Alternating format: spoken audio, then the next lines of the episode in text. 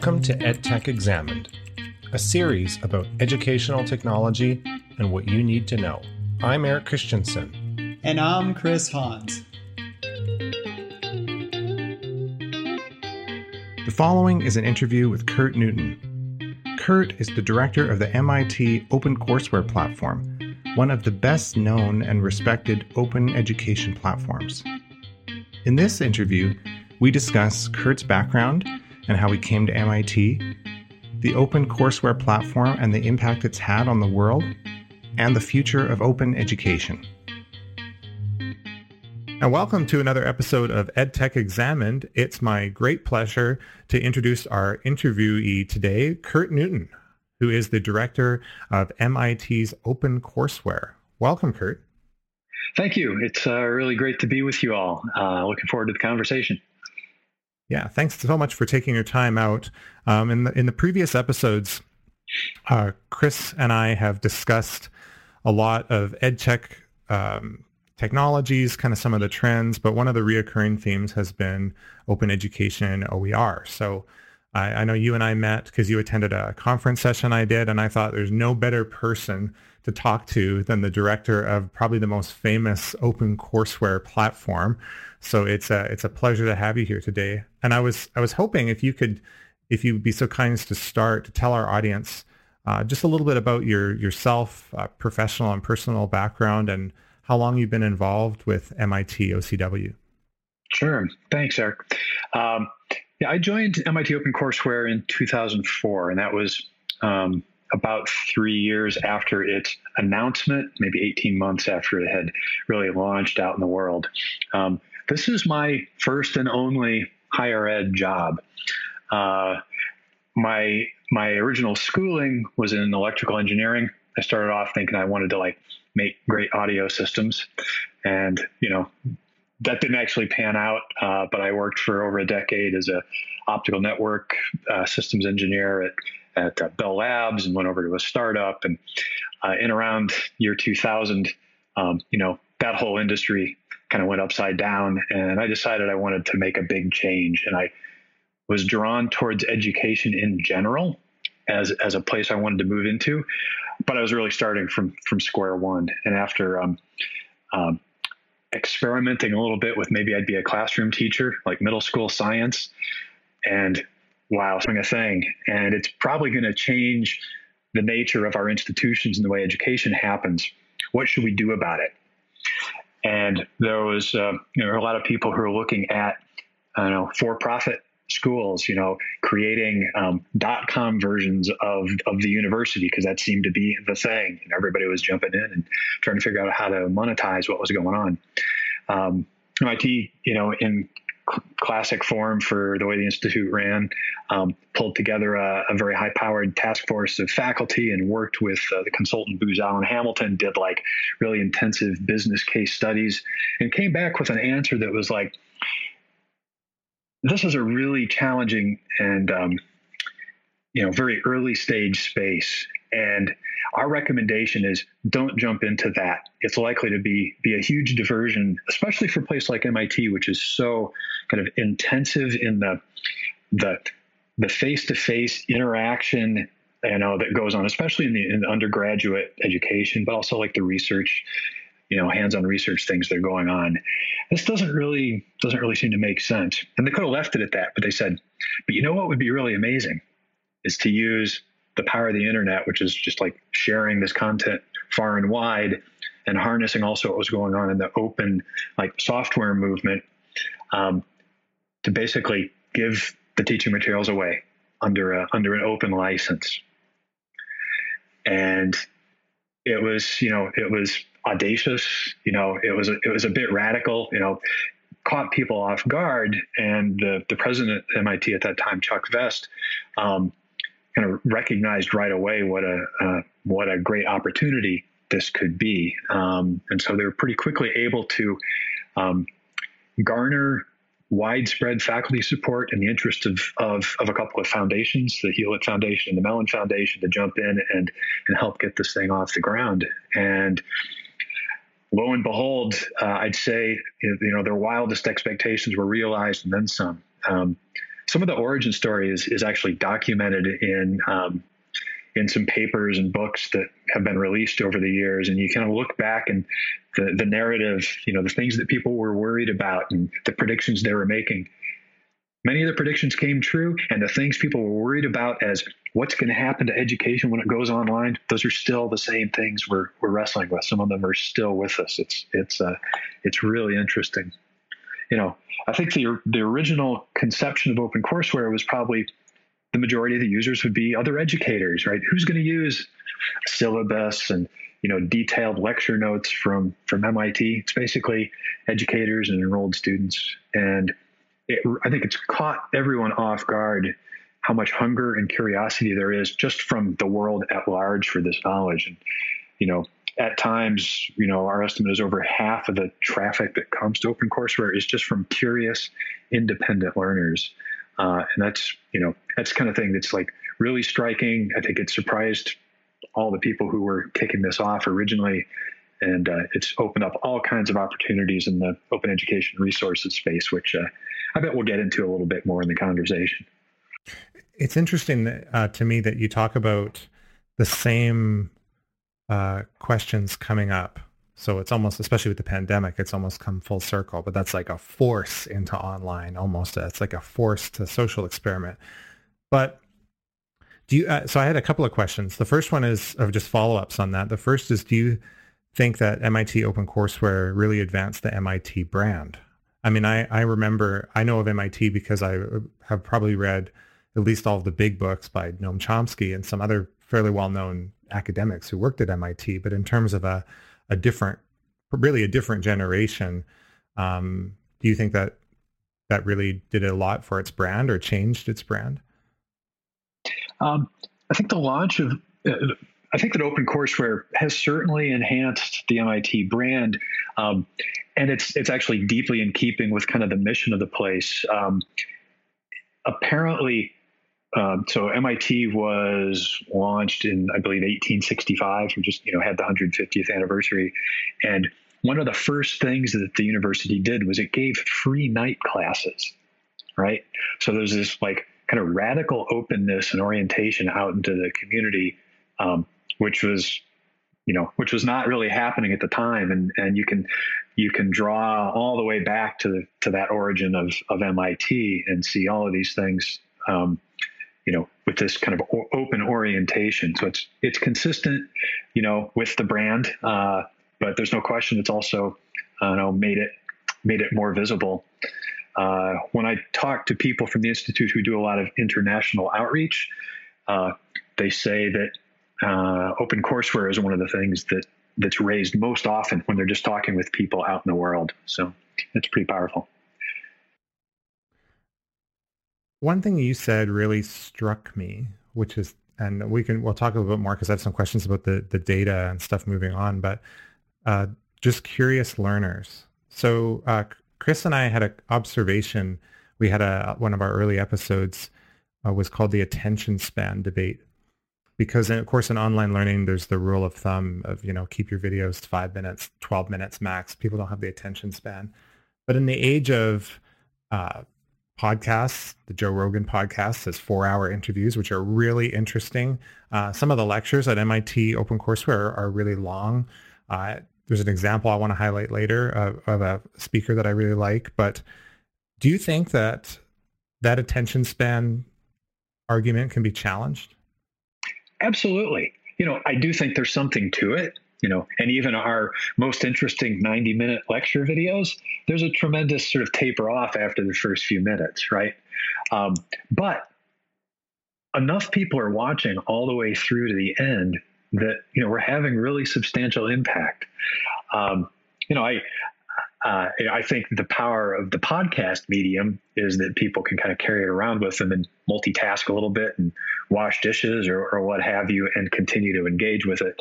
You know, I think video is, is a little more challenged in that way, but I think I think the attention span is not this monolithic thing. And, you know, what we've seen with the engagement with OCW and through our YouTube channel, uh, there's definitely a hunger for people who are willing to like strap in and go through 90 minute videos and get a lot from it. Yeah, it, it it's kind of my suspicion, but I wanted to hear it from you because I know I've had lots of students who've uh, found great supplementary material through MIT and have come to me during librarian student appointments and said, I learned this before I come to talk to you, but now I want to find citations to follow up on it. And it's always struck me how engaged people can be with uh, kind of this uh, serendipitous discovery. I, I, we're gonna. I, I've probably segued enough as I could probably ask indefinite uh, follow-up questions, but I'll I'll move on to what, some of the things we posted, which is just for our listeners. Um, because it's been around for so long, how is the current MIT OpenCourseWare built? Like, what's it? What's it running on? What's under yeah, the hood? I'm, cu- I'm curious what its platform yeah. is. I mean, we have, I, I'm familiar with library websites. I manage. Uh, I'm used to like open journal systems, managing instances like that. But I'm kind of curious what what MIT OpenCourseWare is built on. Yeah, well, those who are uh, who are plugged into like the uh, content management system world uh, may be surprised to learn, you know, that we're running on a really old, heavily customized uh, Plone 3 content wow. management system. Yeah, it's not even really supported out there. And so we are, uh, as they say in Boston, wicked overdue for an update. and we're working we're working hard on one. I think we'll talk a little bit later about um, the, the the next generation OCW program, which which builds on but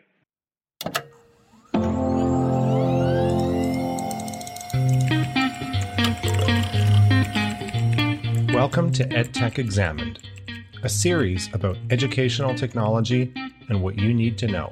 I'm Eric Christensen. And I'm Chris Hans. The following is an interview with Curt Newton. Curt is the director of the MIT OpenCourseWare platform, one of the best known and respected open education platforms. In this interview, we discuss Curt's background and how he came to MIT, the OpenCourseWare platform and the impact it's had on the world, and the future of open education. And welcome to another episode of EdTech Examined. It's my great pleasure to introduce our interviewee today, Curt Newton, who is the director of MIT's OpenCourseWare. Welcome, Curt. Thank you. It's uh, really great to be with you all. Uh, looking forward to the conversation. Yeah, thanks so much for taking your time out. Um, in the in the previous episodes, uh, Chris and I have discussed a lot of EdTech um, technologies, kind of some of the trends, but one of the reoccurring themes has been open education OER. So I, I know you and I met because you attended a conference session I did, and I thought there's no better person to talk to than the director of probably the most famous open courseware platform. So it's a it's a pleasure to have you here today. And I was I was hoping if you could if you'd be so kind as to start to tell our audience uh, just a little bit about your yourself, uh, professional and personal background, and how long you've been involved with MIT OCW. Sure. Thanks, Eric. Um, yeah, I joined MIT OpenCourseWare in 2004, and that was um, about three years after its announcement, maybe 18 months after it had really launched out in the world. Um, this is my first and only higher ed job. Uh, my my original schooling was in electrical engineering. I started off thinking I wanted to like make great audio systems, and you know that didn't actually pan out. Uh, but I worked for over a decade as a optical network uh, systems engineer at at uh, Bell Labs and went over to a startup. And uh, in around year 2000, um, you know, that whole industry kind of went upside down. And I decided I wanted to make a big change. And I was drawn towards education in general as, as a place I wanted to move into. But I was really starting from, from square one. And after um, um, experimenting a little bit with maybe I'd be a classroom teacher, like middle school science, and wow, such respect for the people who pull that off day after day after day. It's like this this isn't really a great fit for me, but there's maybe some other things I can do. So I was was bouncing around for a while doing some freelance writing and Technology Review, which is a magazine put out by MIT. Um, was one of my favorite clients. They were really easy to work with. I was doing a couple stories around campus, and that was around the time MIT open OpenCourseWare was launched. And I thought, oh, this is really exciting. This is like audacious and brilliant. Um, editor, I forget their name, editor could I write a story about this? No, we've actually got one of our staff writers working on it. But thanks for thanks for asking anyway.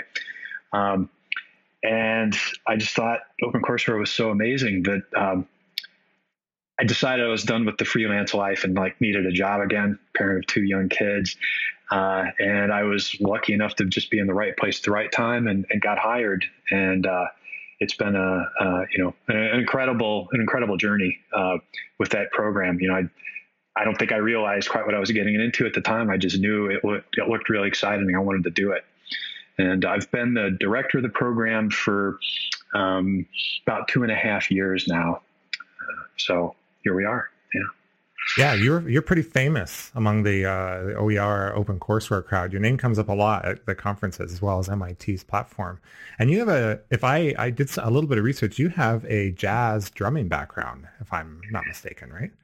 I do. Uh, after working as uh, as an engineer for about five years, I was also uh, getting really into playing drums and uh, took a little leave of absence, went to conservatory, um, and then came back and uh, sort of playing multiple multiple uh, threads through my life. Yeah, I always feel like I'm living at least two lives at some point. That is super cool. Well, as a as a I'm not a drummer, but as a, a fellow uh, music enthusiast, I'm a guitarist and uh, someone who loves jazz fusion and stuff. I thought that was pretty amazing. I didn't know that until I did some background research. All right, I'm outed. You're outed. Or we can we can always edit that too. That's not a problem. Yes. Yeah. it's good. It's good.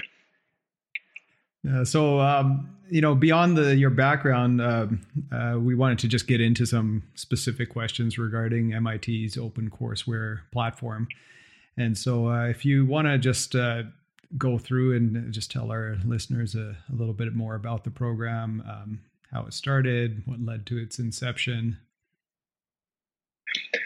So, OpenCourseWare is a um, is a free and open sharing of materials from the MIT classroom. We're taking the contributions of, of the syllabus and the lecture notes, you know, videos if we can get them, and problem sets and the like, straight from the classroom and sharing them in the most efficient, copyright cleared way we can with the world. Um, it's it's not like purpose built for the online audience. Uh, although over the last few years, certainly those like online technologies, learning technologies, happen to be making their way back into the classroom. So, you know, throughout its its life and, and ongoing, OCW is really just kind of a reflection of the teaching that goes on at MIT, and uh, you know we try to reflect the entire curriculum. So with about 2,500 courses on the on the collection right now, um, you know we've got stuff from every department and most topics represented in, many different ways as you go kind of from introductory undergrad all the way up through graduate. Um, well, OCW is at MIT is approaching its 20th anniversary, and we've actually uh, been reflecting on on uh, you know kind of the story arc of of how it was created and what's gone on. Um, this is a great time to be having this conversation because these things are very uh, fresh and on on the mind here. Um, OpenCourseWare at MIT grew out of a conversation that was happening at MIT, and I think also a lot of other uh, universities around that time, around the year 2000. You know, this recognition that boy, this internet is really like becoming a thing, and it's probably going to change the nature of our institutions and the way education happens. What should we do about it?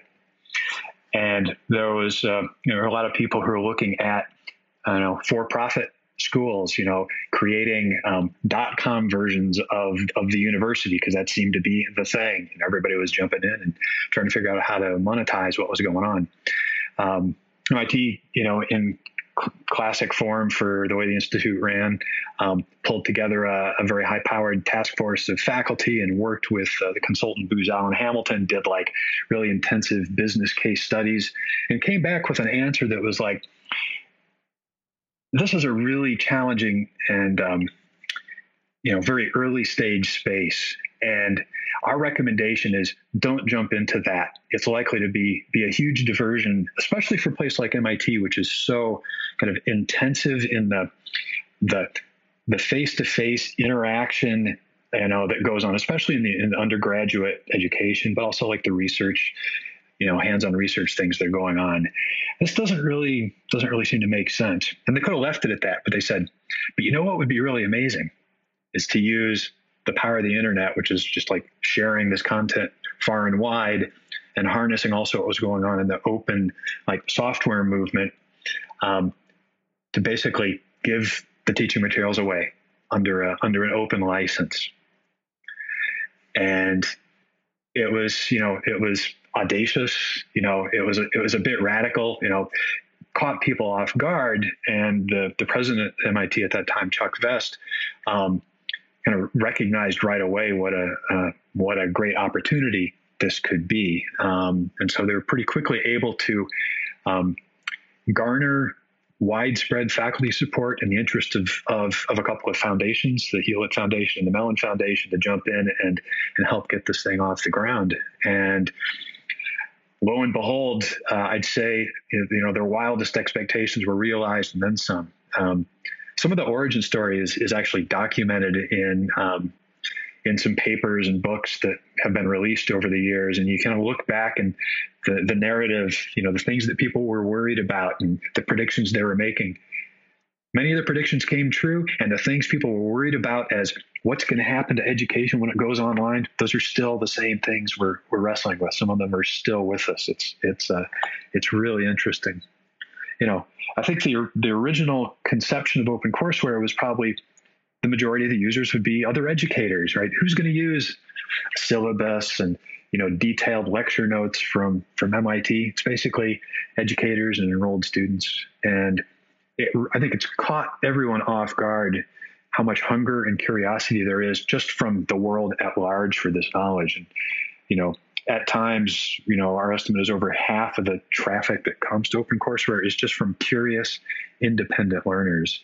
Uh, and that's, you know, that's kind of thing that's like really striking. I think it surprised all the people who were kicking this off originally. And uh, it's opened up all kinds of opportunities in the open education resources space, which uh, I bet we'll get into a little bit more in the conversation. It's interesting uh, to me that you talk about the same uh, questions coming up so it's almost, especially with the pandemic, it's almost come full circle. But that's like a force into online, almost. It's like a force to social experiment. But do you? Uh, so I had a couple of questions. The first one is of just follow-ups on that. The first is, do you think that MIT OpenCourseWare really advanced the MIT brand? I mean, I, I remember, I know of MIT because I have probably read at least all of the big books by Noam Chomsky and some other fairly well-known academics who worked at MIT. But in terms of a a different, really a different generation. Um, do you think that that really did a lot for its brand or changed its brand? Um, I think the launch of, uh, I think that OpenCourseWare has certainly enhanced the MIT brand, um, and it's it's actually deeply in keeping with kind of the mission of the place. Um, apparently, um, so MIT was launched in, I believe, 1865. We just, you know, had the 150th anniversary, and one of the first things that the university did was it gave free night classes, right? So there's this like kind of radical openness and orientation out into the community, um, which was, you know, which was not really happening at the time, and and you can you can draw all the way back to the, to that origin of of MIT and see all of these things. Um, you know, with this kind of open orientation. So it's it's consistent, you know, with the brand, uh, but there's no question it's also, uh, you know, made it made it more visible. Uh, when I talk to people from the institute who do a lot of international outreach, uh, they say that uh, OpenCourseWare is one of the things that that's raised most often when they're just talking with people out in the world. So it's pretty powerful. One thing you said really struck me, which is, and we can we'll talk a little bit more because I have some questions about the the data and stuff moving on, but uh, just curious learners. So uh, Chris and I had an observation. We had a one of our early episodes uh, was called the attention span debate because of course in online learning there's the rule of thumb of you know keep your videos five minutes 12 minutes max people don't have the attention span but in the age of uh, podcasts. The Joe Rogan podcast has four-hour interviews, which are really interesting. Uh, some of the lectures at MIT OpenCourseWare are, are really long. Uh, there's an example I want to highlight later of, of a speaker that I really like. But do you think that that attention span argument can be challenged? Absolutely. You know, I do think there's something to it. You know, and even our most interesting 90 minute lecture videos, there's a tremendous sort of taper off after the first few minutes, right? Um, but enough people are watching all the way through to the end that you know we're having really substantial impact. Um, you know, I uh, I think the power of the podcast medium is that people can kind of carry it around with them and multitask a little bit and wash dishes or, or what have you and continue to engage with it. You know, I think video is, is a little more challenged in that way, but I think I think the attention span is not this monolithic thing. And, you know, what we've seen with the engagement with OCW and through our YouTube channel, uh, there's definitely a hunger for people who are willing to like strap in and go through 90 minute videos and get a lot from it. Yeah, it, it it's kind of my suspicion, but I wanted to hear it from you because I know I've had lots of students who've uh, found great supplementary material through MIT and have come to me during librarian student appointments and said, I learned this before I come to talk to you, but now I want to find citations to follow up on it. And it's always struck me how engaged people can be with uh, kind of this uh, serendipitous discovery. I, I, we're gonna. I, I've probably segued enough because I could probably ask indefinite uh, follow-up questions, but I'll I'll move on to what, some of the things we posted, which is just for our listeners. Um, because it's been around for so long, how is the current MIT OpenCourseware built? Like, what's it? What's it running on? What's under yeah, the hood? I'm, I'm curious what its platform yeah. is. I mean, we have, I, I'm familiar with library websites. I manage. Uh, I'm used to like open journal systems, managing instances like that. But I'm kind of curious what what MIT OpenCourseware is built on. Yeah, well, those who are uh, who are plugged into like the uh, content management system world uh, may be surprised to learn, you know, that we're running on a really old, heavily customized uh, Plone Three content wow. management system. Yeah, it's not even really supported out there. And so we are, uh, as they say in Boston, wicked overdue for an update. and we're working we're working hard on one. I think we'll talk a little bit later about um, the the the next generation OCW program, which which builds on, but there's a whole bunch more to it than that. But builds on a builds us builds us on a uh, on a on a new platform, a new content management system. Mm-hmm. Um, when OCW first launched, um, there was, I think there was a, a, close look at some of the open source systems that were out there, and I know people, you know, were looking at things like Sakai uh, and and other other alternatives out there. Uh, I was not in the room. Uh, in how those decisions were made, I can't really speak directly to it. Uh, I know, I know, I know the open source, you know, alternatives were given consideration. Um, but anyway, here we are. We're uh, we're now uh, you know, 10 years running on Plone 3, and it's amazing what we're able to make that thing do. yeah. So, Curt, um, uh, one of the things that we were wondering about was uh, what has been the biggest technical challenge in the development of MIT OCW? Hmm. The biggest technical challenge. Um, I'm not sure that I can cite one biggest one, you know, and I, I don't want to I don't want to get sort of you know pulled down too deep into the into the content management system that we're running with. Um, I would say there's things that have a technology component as well as a, a sort of a you know human content you know like faculty component and, the, and these things kind of play off of each other so for instance um, we know how important video is to our learners, right? And it's it's such a such a high impact medium to be getting this content from. Um, but video is just like it's cumbersome to work with at scale, right? Um, it's it's a lot easier to uh, to publish 100 courses per year when you're dealing with the print medium of syllabi and lecture print lecture notes and so forth. So the being able to to process video at scale and especially deal with the use of third party materials because we're clearing all this stuff to be shared under a Creative Commons license to be able to um, to scrub it and edit it um, in an appropriate way, respecting copyright.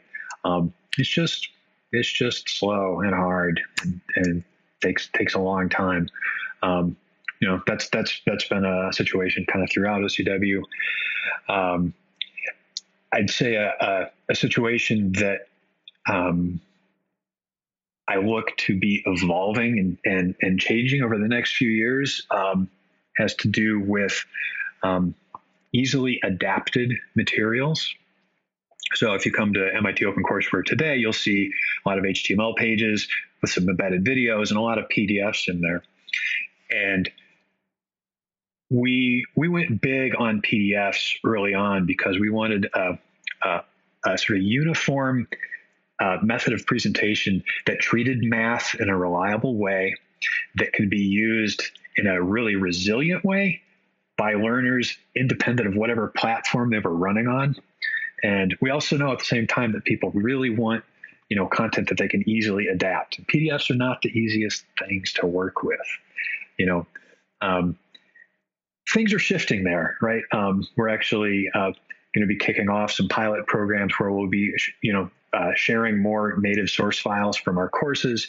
PDFs are getting easier to work with. You know, Adobe gives you free stuff in the cloud that you can upload things and convert to other documents. They're not perfect, you know. Um, uh, math, vector symbols, and other things still come out a little wonky, but it gets you a lot better than it used to. Um, the Adobe Liquid mode for reading PDFs on your phone is a, is a really cool development that we're excited about as well.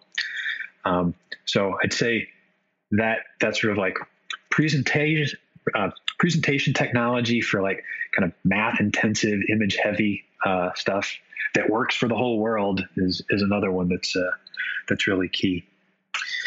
Um, yeah, I'll stop there. And what do you think of Curt, uh, like the human element? Like, how do you entice the the MIT faculty to contribute to the OCW platform? Yeah, getting getting faculty to contribute um, to me has, has been one of the the most interesting, fun parts of the job. You know, um, when I joined, and for I don't know the next I don't know six seven years probably, um, a pretty substantial amount of our time was in working with faculty to get them comfortable with the idea of of sharing their content in this way. You know, um, and you know, there's there's always, you know, at a place like MIT, there's always some people who are like early adopters and are going to jump in and worry about starting out the details uh, as we go. But other people are more kind of, you know, careful about it. And um, and so it really is it it is really a, a, a deeply kind of human enterprise, and every every faculty and every course is different. So you you, you got to understand like what what makes this course tick and what what is the objective of the faculty? Some people are, you know, they get intuitively and can foreground the, the power of sharing their materials widely. And they've set aside, I might write a text, textbook about this that I'll sell someday. Like set that stuff aside. Um, you know, some people are um, concerned about the the rapidly developing state of their courses. You know, this is a course I've only taught once or twice. It's still it's still in development. It's still evolving, you know. And so working with on a, on a uh, to build comfort that let's put what you've got out there because it's it's really great for what it is. And I think our users increasingly kind of understand that that's the spirit in which it's shared. And we'll come back to it and update it as you as you see fit, and uh, and get comfortable about that as well. Um, the more we worked with faculty the more the the word of mouth, the kind of peer to peer influence started to happen, and you know, faculty would hear directly from, you know, you know, uh, just users who were so happy that they had shared this knowledge with them, and it continues to happen. Um, if I can can share a, a very recent anecdote, um, over the past year, we've published a couple of courses, very very rich video courses with um, the Sloan School of Management professor Gary Gensler, who was just appointed. I'm not sure the exact status of that appointment, the nomination, but he's in line to be the head of the Securities and Exchange Commission at in the United States, you know, by President Biden. And uh, we published videos by him about uh, fintech, financial tech, and and blockchain. He's a really busy guy. and he's still, you know, he's getting emails from from learners around the world and forwarding them to us and saying, "Oh, this is really cool," right? So the uh, the you know just getting that sort of feedback from the world from users that they really appreciate that helps helps convince faculty that this is worth doing. I would, yeah. One other one other thing I'd like to say on that, if I could, um, this is this is a recognition that uh, MIT MIT has perhaps a different situation than faculty at many schools. Um, uh, you know, they're they're incredibly busy in in kind of the research side of things, but there's no question that they've got you know also a lot of support along with that that being really busy. And I know I know for many faculty at many schools, you know, who are you know just so incredibly you know uh, stretched thin, you know, to be asked to do yet another thing to like think about how I how I share materials out the wor- out with the world can be a, can be a big ask, right? And if if those faculty can be given some degree of support, so like the OCW staff, you know, we have currently a staff of roughly 15 people, depending on how you count it, doing different kind of jobs, right? There aren't many. I know. I know there aren't many schools that can bring that kind of staff support to it. Um, but knowing that the faculty have, you know, have help, right, is I think a huge part of it as well. And if it was all up to the faculty to produce this stuff on their own, we wouldn't have gotten there. You know, in terms of the the courses, like you mentioned, this fintech and blockchain. Um, what appears to be the most in demand courses based on the usage? And uh, yeah. do you have any idea of uh, what the largest user groups might be? Yeah, um, we we we like to pay attention to uh, uh, data about our users as best we can. You know, we're we're a little bit limited in that OCW has no login or registration. So, what we know about our users comes from uh, you know occasional surveys. Um, which have a, a, little bit of a you know, self-selection bias. You know, only the people who are willing to answer will will give us the data, uh, and you know, web analytics. Um, without question, the most popular courses are introductory programming and the kind of um, core gen ed uh, science and math classes that people might take in their first year or two of college. And so, um, learning to program with Python and computational thinking. Uh, the first couple of calculus classes, the first couple of physics classes, uh, and linear algebra uh, from one of our star faculty, Gil Strang, are are perennial. You know, we have a, we have a page on the OCW site, you know, of, of the 20 most popular courses every month. It doesn't really change much, uh, but every so often we'll see um, uh, you know, introductory microeconomics, you know, crack in there. Um, the introductory psychology course occasionally gets in there.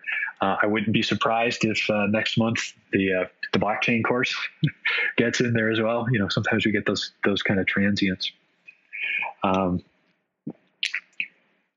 there's a there's a very uneven distribution of the attention that courses get. You know, with with 2,500 courses, you know, um, there's a there's a very long tail, right? Uh, but we we feel like even a course that's only visited a few times per day, you know, every one of those visits can have a huge impact out in the world, and it's really cool that you know some of our courses get thousands of visits every day. And it's also wonderful that we've got really esoteric things, uh, you know, that are just reaching one or two people per day. It's all it's all good. Another, if I can, another really interesting aspect on the like who the users are. Um, so we started sharing our videos on YouTube um, about it was around 2010, and originally that was just you know it was a, it was a free platform on which to put the videos that we could embed back on the site. You know, um, we did not realize. You know, I'll use the word juggernaut here. The YouTube user base is you know, is now, I think, one of the, if not the prime way for reaching sort of general curious learners out in the world. And we get more sort of minutes of engagement every month now on those videos than we do from the website. Um, so there's there's something about having the content out where people are looking and sort of curious that's that's really contributed to I think shifting where the users are coming from.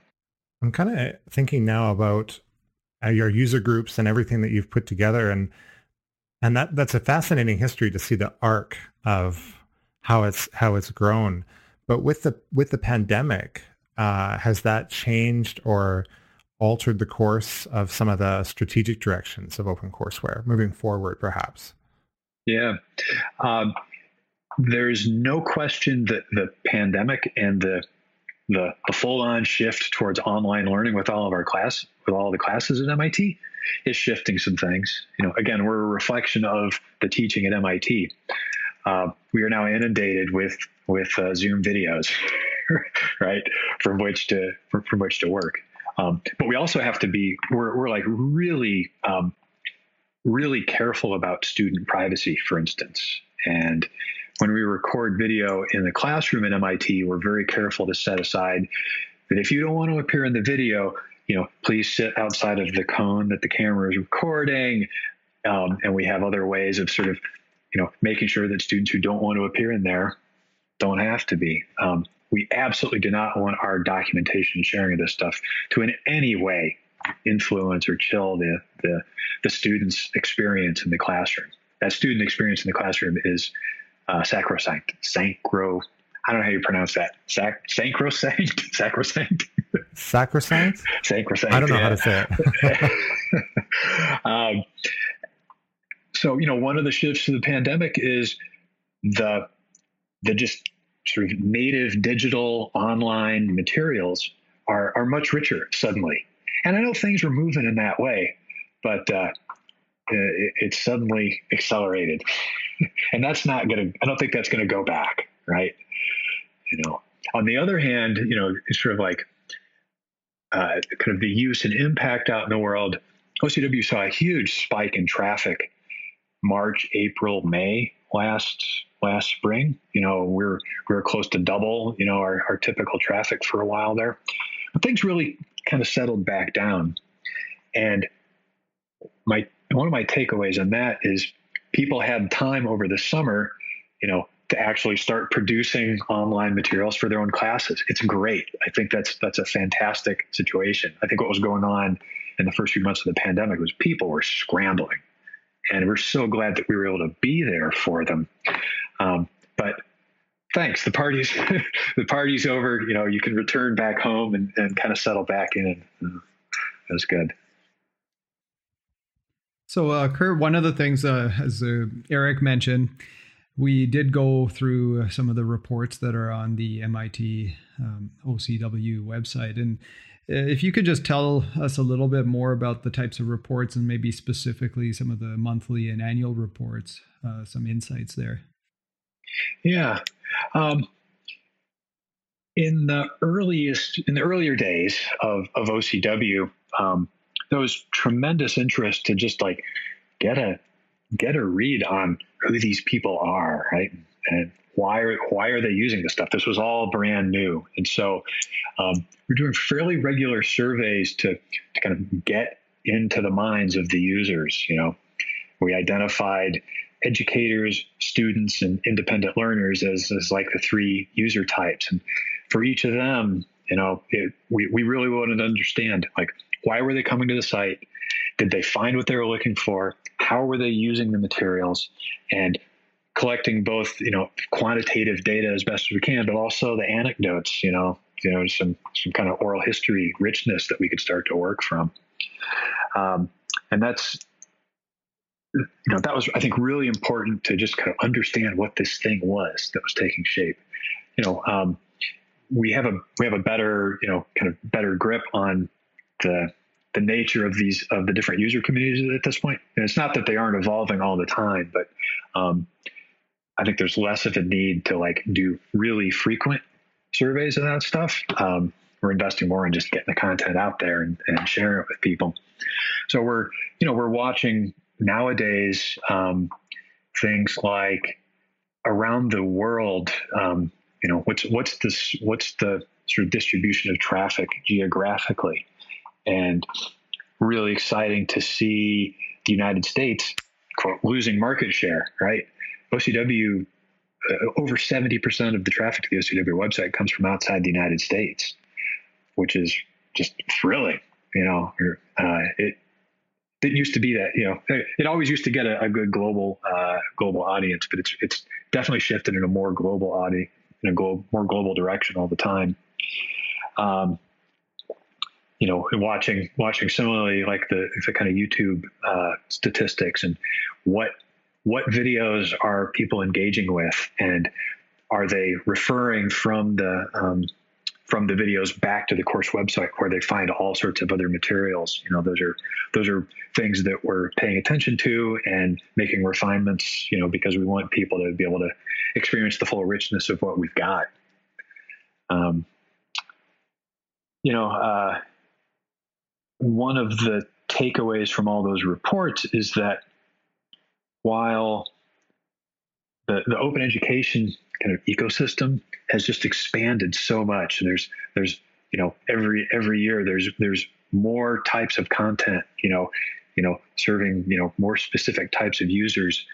The the traffic and the interest in OCW has you know has has stayed quite strong, quite steady. You know, um, I'd say up through about 2012 when MOOCs were announced it was you know straight up you know just continuously up and up and up and up and up and then I don't know, MOOCs came along and I think picked up, understandably so, you know, a good amount of the the independent learner interest, um, but by no means all of it. You know, OCW and the and the MOOCs are complementary, but it's um as we have more and more MOOCs out there and more online textbooks and Khan Academy and you know you name it, you know the the the traffic to OCW remains strong, and that's a I think a, a really important thing that we're taking away from monitoring this data all the time.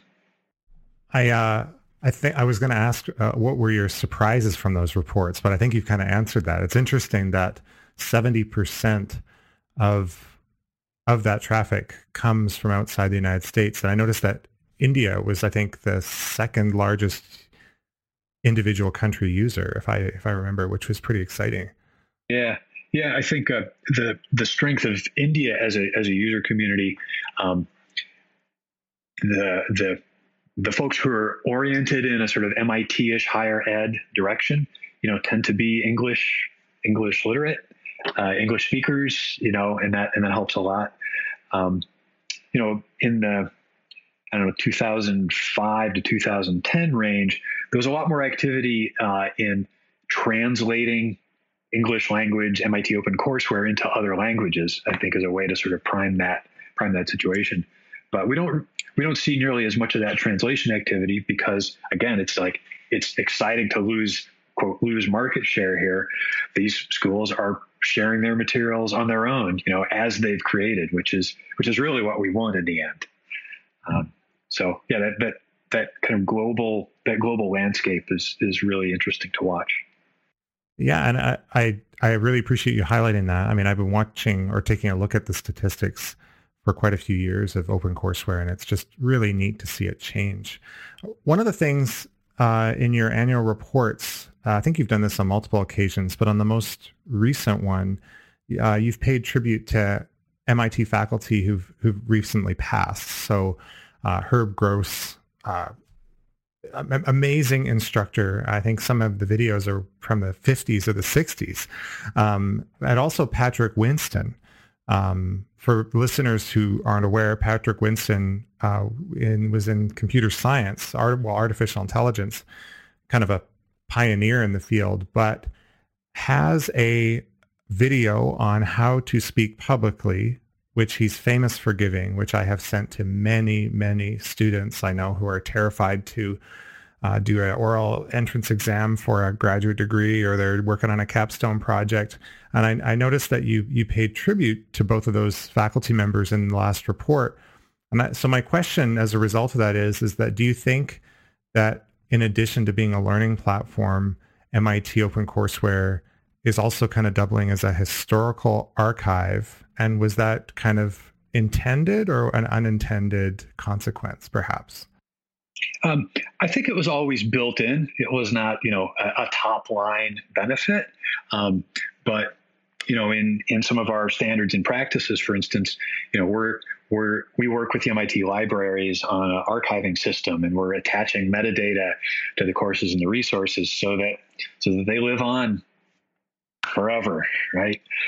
You know, um, the the case of Herb Gross is is is a is a is a really interesting one. I'd like to like touch on in a little bit more depth. You know, um, Herb was was um,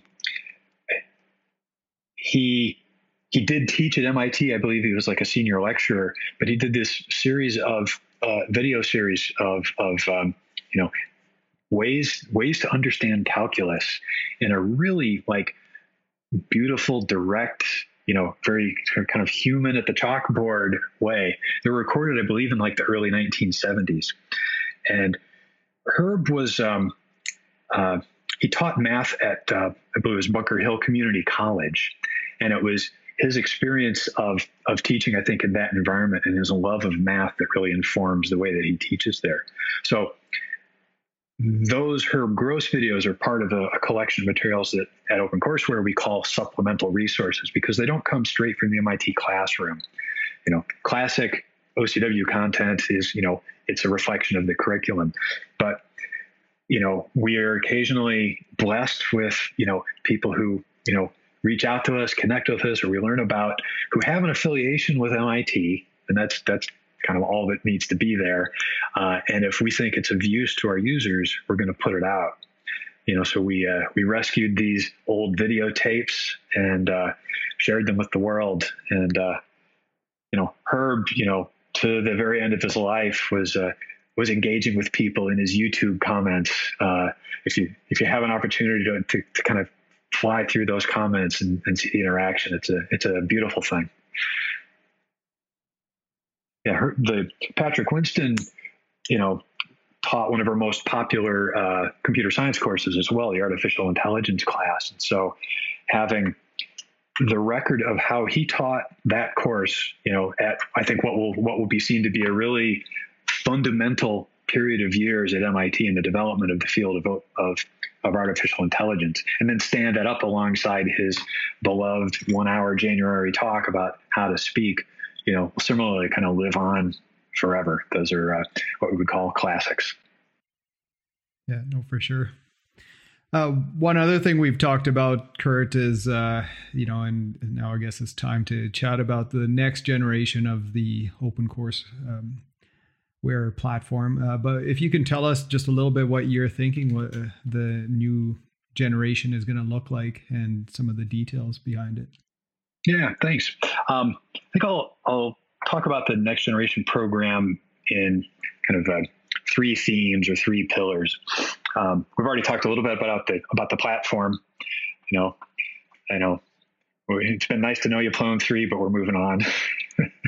um, and uh, you know, we're we're we're creating a new platform that will produce a much better, you know, kind of up to date user experience. You know, a, a clean interface, uh, mobile responsive, because so many of the people we need to reach, you know, smartphone or phone might be the only digital device they've got that's that's going to be really key. And with uh, with such an enormous collection of content, you know, um, the content discovery process, you know, the the the search tools and leading people to the right material um, uh, is, is a thing we're also investing a, a, lot in right now, and, and people will see, I think, uh, some some real steps forward on on that side of it as well. Um, there's a there's also a kind of internally focused towards the MIT faculty and the MIT community aspect of this as well. Um, that we uh, we want to do a better job of keeping the OCW collection up to date, you know, as a vibrant reflection of the rapidly evolving teaching at MIT. And so, I know being able to accommodate some of the say new digital digital learning technologies, uh, but even more importantly, just increase our throughput. You know, there's there's automated tools that we're going to get to make use of that uh, should uh, should increase the uh, the pace of course publication that we're uh, we're very excited about. Um, and you know, the outside world won't see that directly, but they'll see the result. Um, and I think the the third the third theme has to do with how MIT OCW, you know, connects with this this broader ecosystem, you know, that's that's grown so much and has become so rich. You know, um, OCW's mission, uh, you know, and we've stayed pretty true to it for our first 20 years, is really just about sharing as much material, you know, from from the classroom as we can. It's about giving access in the widest, most possible way, and that's that's taken us to some, you know, like amazing places.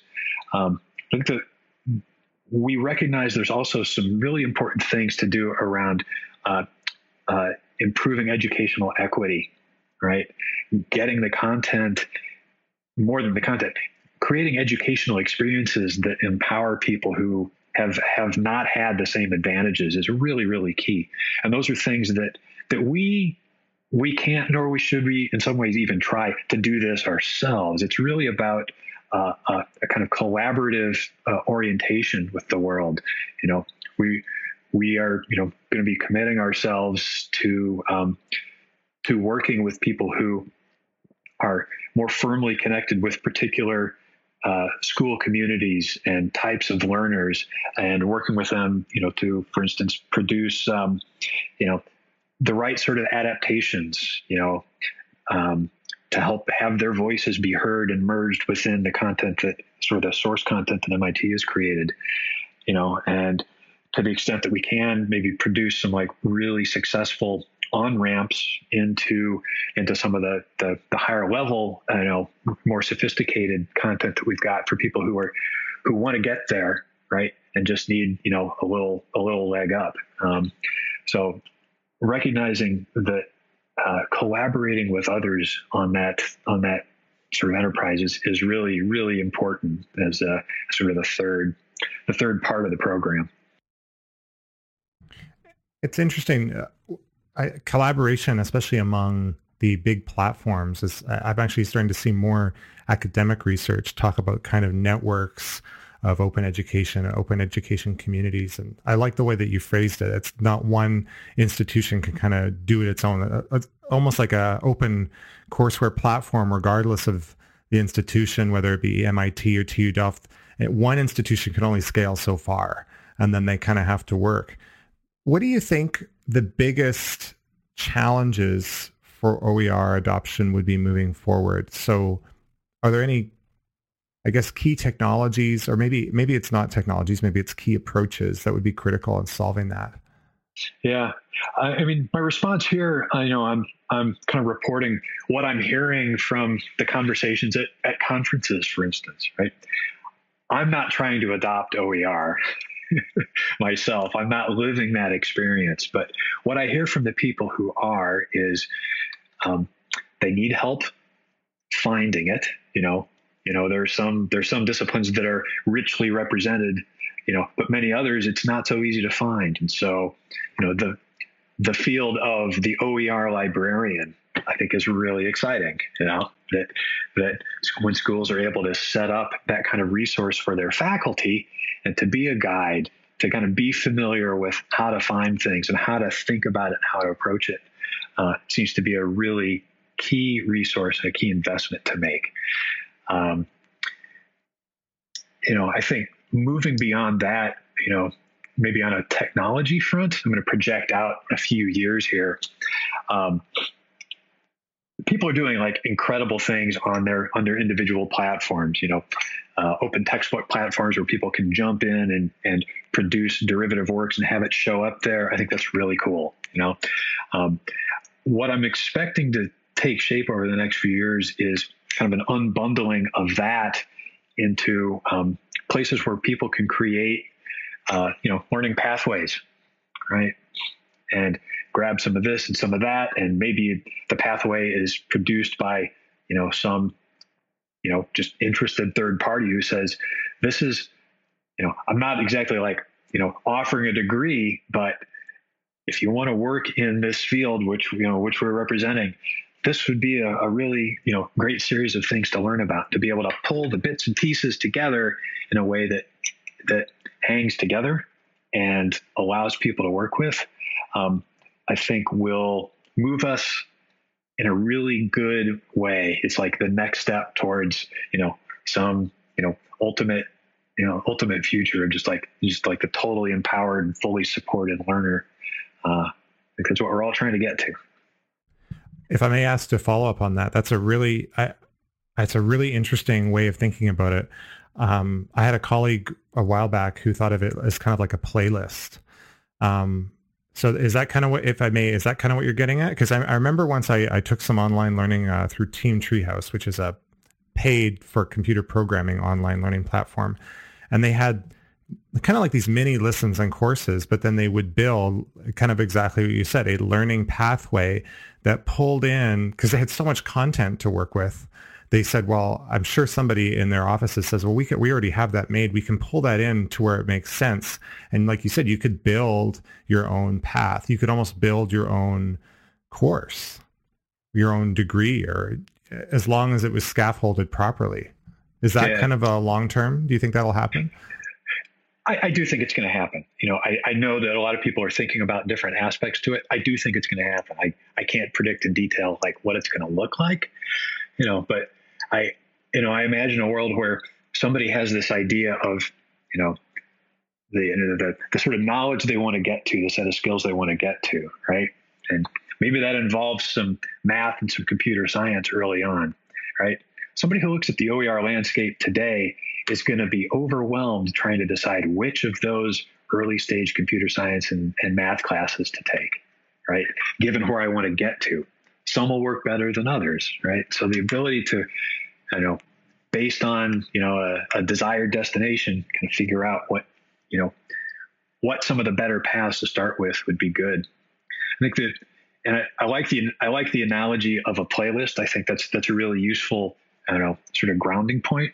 I'd say the one of the things I'd be looking to beyond just say a, an audio playlist is there's the glue, the transition from, you know, one one one song to the next, right? And the the sort of rationale and the and the, the processing that goes on as you transition from one to the next. Um, there's some really vital things that happen in a in a sort of formal educational setting when it's done well right now. And when you when you have people operating outside of that formal educational setting, where's the where's the glue come from? The, the sort of like mentorship and, and helping people kind of understand the, the arc and the trajectory through that stuff. Um, that's a, I think it's a really important layer to be added. Uh, and I have no idea how it's going to come to be, but I, I look forward to it. I think it's going to be a, a, a wonderful thing. So, Curt, uh, uh, one thing that uh, we've chatted about for the last little while is uh, especially with micro credentialing and uh, you know companies like Google partnering up with Coursera and you know having their own educational programs, micro credentials. Uh, do you think something like this is going to pose a challenge for the traditional higher educational institutions like MIT? Um, I think that we there will be some challenges posed. Um, I don't see them specifically challenging, you know, um, MIT per se. Um, you know, I think a lot of the micro credentials are are fabulous as um, places for people to get started. You know, uh, I know a number of young adults who are like coming out of high school and trying to figure out their path next, right? And uh, if I was that age right now, I don't know how a, like a traditional four year college thing would feel to me right now. I might want to sample a little bit, you know, start with start with something here and then work for a while and see what that leads to. You know, um, MIT is going to be fine. I don't have any don't have any worries about that. You know, I think uh, I think it will give people you know a much richer set of options. You know, I I do worry about you know the the broader higher ed landscape, which we know has some, you know, some real financial challenges that it's living through right now, and you know, the schools that don't have a, a big endowment and aren't research based, um, I do think it might, you know, it's it's going to pose a challenge to to some of those schools, and uh, it's it's a it's a hard disruption. Yeah, I, I don't know what else to say about it. You know, it's it's funny you mentioned that. There's this one professor. Uh, he's at NYU, uh, Scott Galloway, and uh, he actually has uh, proposed that a lot of these big tech companies are going to go and partner up with universities. And uh, specifically, he said that MIT and Google would partner, uh, Microsoft Berkeley, Apple, Stanford, so on and so forth. What do you what do you think of his comments? It's happening. Yeah, I've had some of those conversations with you know with big companies who are who are interested in setting up you know you know programs to basically increase their you know their their pool you know and and it comes in part from a, I think a really good place, which is look, we want to we want to improve the the sort of richness and the diversity of our workforce, right? And there are substantial communities that aren't being served as they need to be by higher ed as it exists right now. So we're just gonna we're gonna you know you know take an end run here for a little bit and see see what we can do to just set it up directly. Um, I don't know how it's going to pan out, but uh, yeah, it's it's a, I think it's a it's a real force to be to be watching for. And this is probably a good segue, Curt. But is there other um, could be left field, but ed tech or other technological advancements that you're most excited about for online learning? And that that could be as far as the horizon could see. It doesn't have to be immediate. Yeah.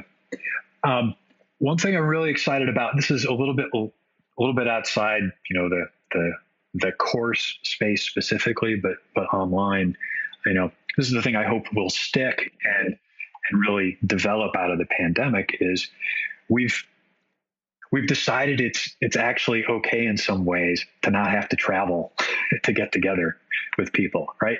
So the fact that Eric, I met you in this conference, that was not a conference I would have traveled to right?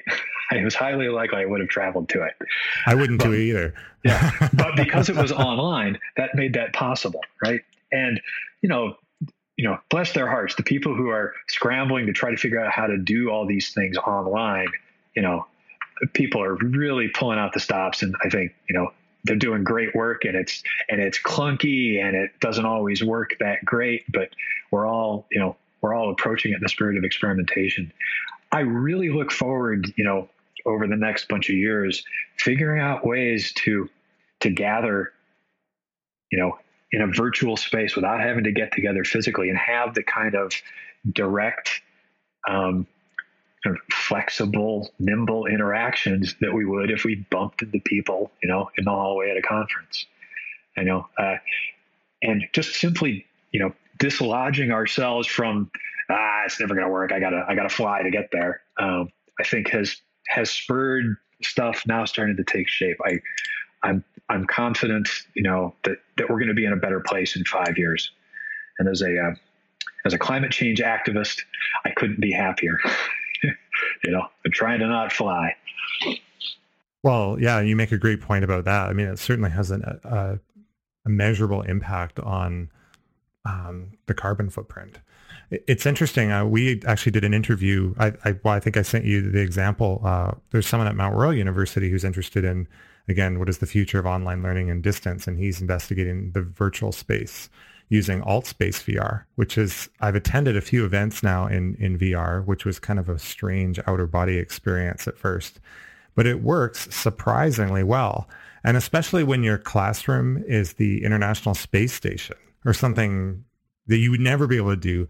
Uh, it's amazing how jazzed people get, you know, when they're not VR bombing you, which does happen, which is very interesting uh, in a in a virtual space. So I, I agree. I think that's gonna that's really gonna set off um, all sorts of innovations.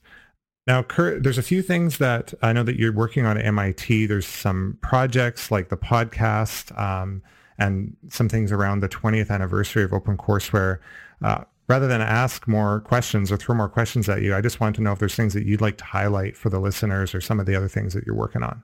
Yeah, thanks. Um, one thing I'd like to highlight is is a is a program that we kicked off. Hmm, my sense of time's not great, you know.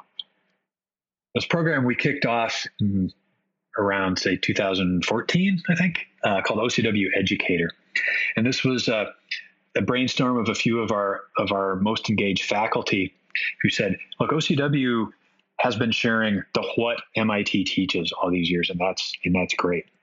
But we think there's there could actually be value in also sharing the how and why teachers make the choices they do to complement the what.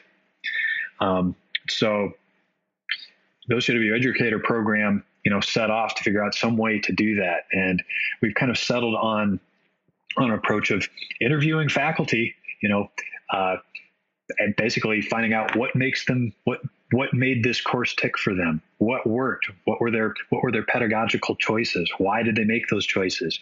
What would they do differently next time?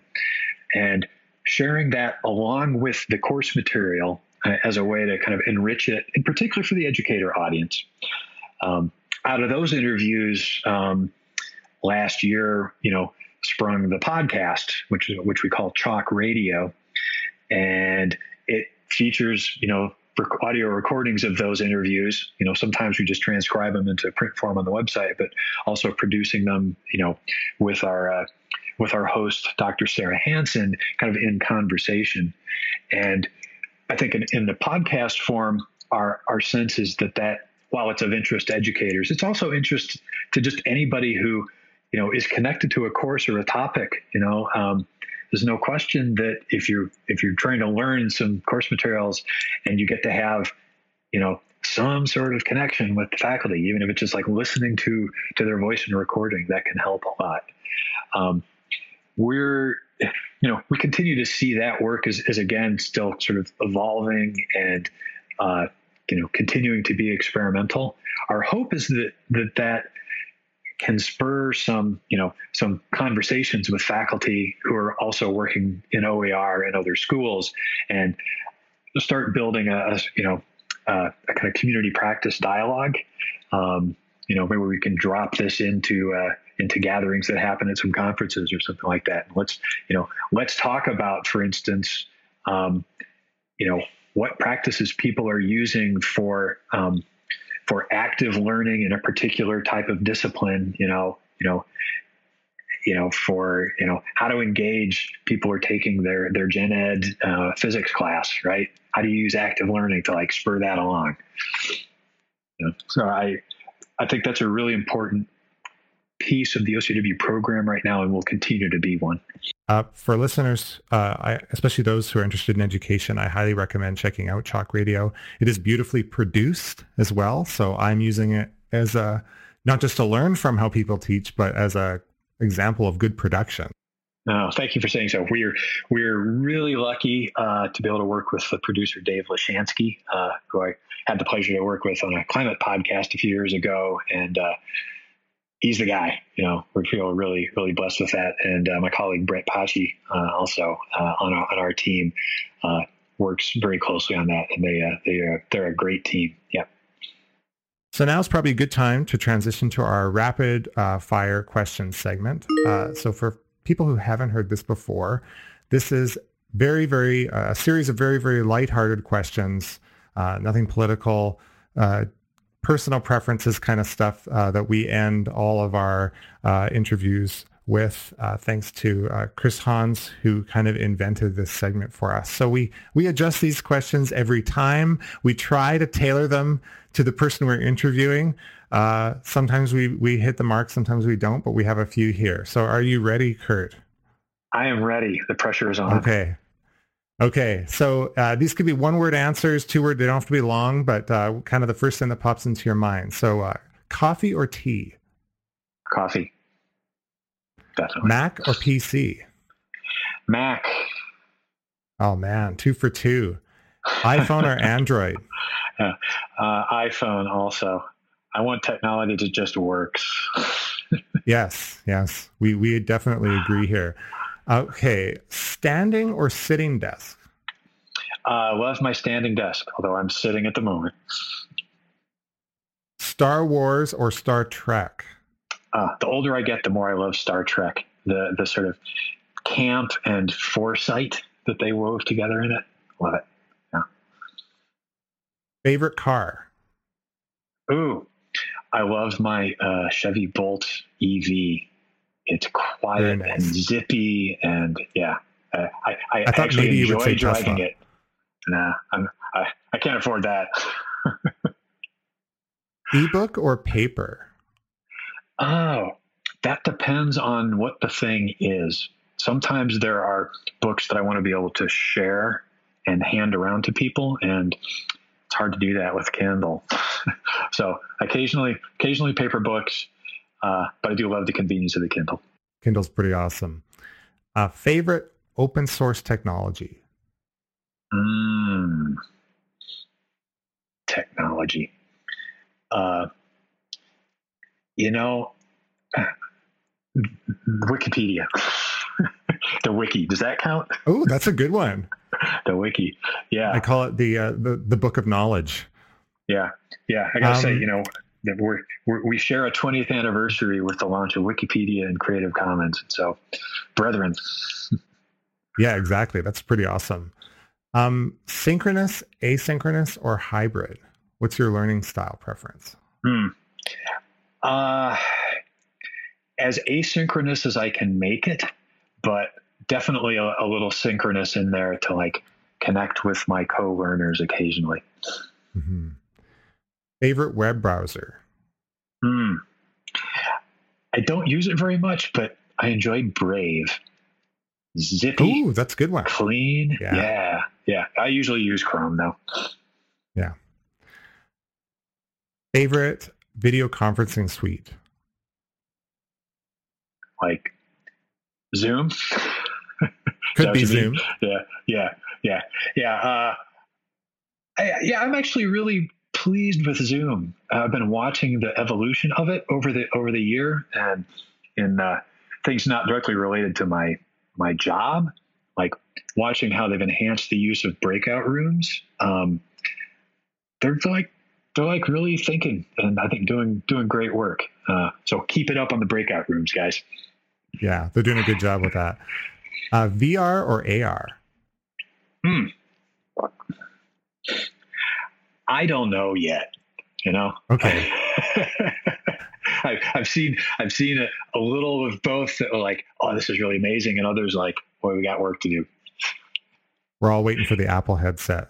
The mixed reality. Uh, cable or streaming? Streaming.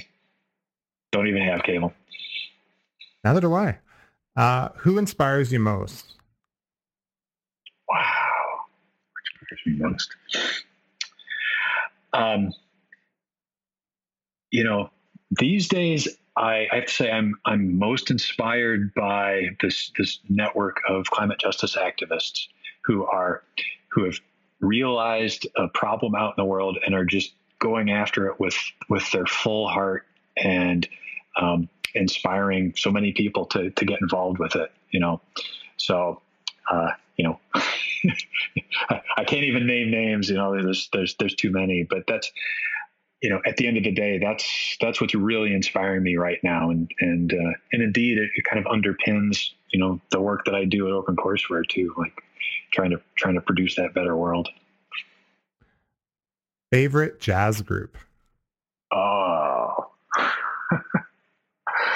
you know, um, I return again and again to the Thelonious Monk Quartet with uh, Charlie Rouse on saxophone and uh, several other rhythm sections, but that's that and uh, Ornette Coleman's classic quartet are probably my my two standbys. Okay, so this is the last one now. This may be more difficult than that one. Favorite drummer? Whew, that is even more hard. um, the older I get, the more I I uh, I love Max Roach. You know that that he kept evolving throughout his life, uh, um, and that's that's really inspiring to me as a, as a more mature adult here. Well, that pretty much wraps it up for what we had to ask you today. Um, Curt, I just wanted to thank you so much for taking the time to spend time with us on our podcast and chat about MIT OpenCourseWare. Uh, I was so thrilled to meet you at the conference that you mentioned. I believe it was Open Ed. and uh, just to be able to follow up with you about research and then follow up to talk about the platform that you work on that we're that we all use and engage with. It's a real pleasure. Yeah, I uh, really enjoyed the conversation, Chris and Eric. Thank you for for doing this. You're uh, doing great things with this podcast, and uh, it's it's been an honor. Thank you. Yeah, no, thank you very much. And so uh, the anniversary for OCW is uh, April fourth. That's that's correct. That falls on a Sunday this year. Um, we'll be doing a thing. It hasn't been quite firmed up in the schedule yet. Sometime the first week of April will be uh, open to the public. Um, people can learn about it by coming to the website or subscribing to our newsletter or any any number of social media feeds that we're out on. We'll be getting the word out. You can learn more about EdTech Examined by going to our website, edtechexamined.com. There, you'll find ways to subscribe, as well as host information, our social media accounts, and our blog posts. Our blog posts are also published through Medium on the EdTech Examined publication. You can contact EdTech Examined by emailing us at hey at edtechexamined.com. If you have an EdTech question you'd like us to answer on a future episode, you can email us or reach us through Twitter using the hashtag EdTechOfficeHours. You can find EdTech Examined on Twitter and Instagram with the handle at EdTech Examined, and we also have a LinkedIn page you can follow. Until next time. And I'm Chris Hoang, the audio producer for EdTech Examined. You can get in touch with me and contact me through all of my social media at my website, which is chrishong.ca. That's C H R I S H O A N G dot C A.